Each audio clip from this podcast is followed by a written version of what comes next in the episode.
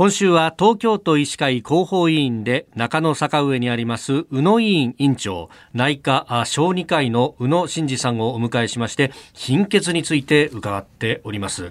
え今日は鉄分をうまく取り入れる方法について伺うんですがえ改めて鉄分が不足すると貧血になりやすいということについてメカニズムを教えてください。はい、えーとまあ、繰り返しになるんですけども、貧血っていうのはヘモグロビンの不足でヘモグロビンの材料は鉄なので鉄が不足すると働きの良くない赤血球、まあ、小さくて色が薄い赤血球が出来上がって、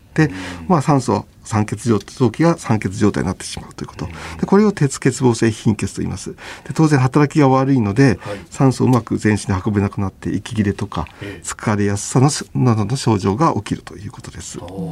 で特に若い女性が貧血になりやすいというね、えー、こと、まあ、月経などもありということが昨日も教えていただきましたけども男性だとか他の世代っていうのはどうなんですか？もちろん鉄不足っていうのは若い女性だけではありません。で男性閉経後の女性の鉄欠乏性貧血の原因としてやっぱり多く見られるのがやっぱりよく見るのが消化器系の要するに消化管出血であったりとかあとは女性であれば婦人科系の子宮筋腫とか子宮内膜症といったような婦人科疾患などがあります。で消化管出血の原因としてはその潰瘍とか胃潰瘍とかあとまあ潰瘍性大腸炎とかあとは悪性腫瘍がんですね。あとは大腸に憩室っていうちょっと部屋みたいなのがちょっとできてしまってそこから出血をしたりとかあとは炎症が起こったりすると胃炎とかでも出血することがありますので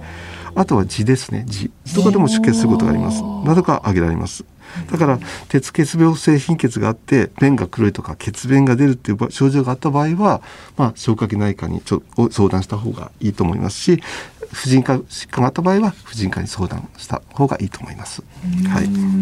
あのよく鉄を取りなさいってこう言われた記憶があって、こうレバーをたくさん食べなきゃとか思ったんですけど、鉄分ってこうどう摂取したらいいんでしょうか？そうですね。鉄分ってやっぱり食べ物の中にも鉄が多く含まれている。例えば肉とか魚とか、そういうのは吸収がいいってされてますので、あのそういうものをと取り入れる。あとはまあ貝とか野菜とかもある程度含まれているものもあるんですけども、これは比較的吸収はそれほど良くはないかもしれないんですけど、まあ取らないよりは取ってもいいと思います。それとあとまあ鉄分を取ることも大事なんですが基本としてはやっぱり体に必要な栄養素をバランスよく取るということが大事だと思います。例えばタンパク質にしても糖にしても脂質ミネラルビタミンをきちっと食事の中にまんべんなく取るということが大事です。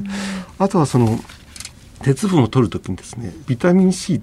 をです、ね、一緒に取るとですね鉄の吸収が良くなる。っていうふうに言われてるのでその食事の時にこのビタミン C と一緒にこう肉を作る時調理したりとかそういうのも一つの手です。あとはあの胃酸ですね。胃から出てくる酸も鉄の吸収には不可欠ということなので例えばゆっくりしてリラックスして気分でよく噛むとかですね。よく噛んで食べるとかあするといいというふうに言われてます。あと逆にですね、鉄の吸収を悪くするのはタンニン酸とかが悪くする。これはお茶タンニン酸です。お茶とかコーヒーとかに含まれているようなタンニン酸 と言われてるはいます。ただ、まあだから、えっ、ー、と、食事の前後はなるべく光にって話もあるんですけども、はい、実際にその鉄剤を飲んでいて、緑茶とかコーヒーがですねその鉄の吸収鉄の効果が落ちたというエビデンスはないのでまあ、治療中でもそのあのお茶とかコーヒーとか飲んでも全然構わないと思います。はい。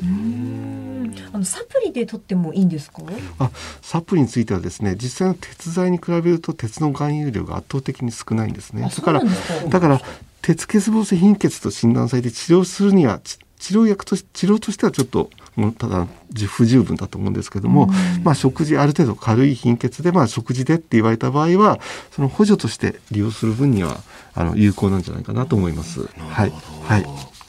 えー、宇野委員長宇野真二さんにお話を伺っております。先生明日もよろしくお願いします。よろしくお願いいたします。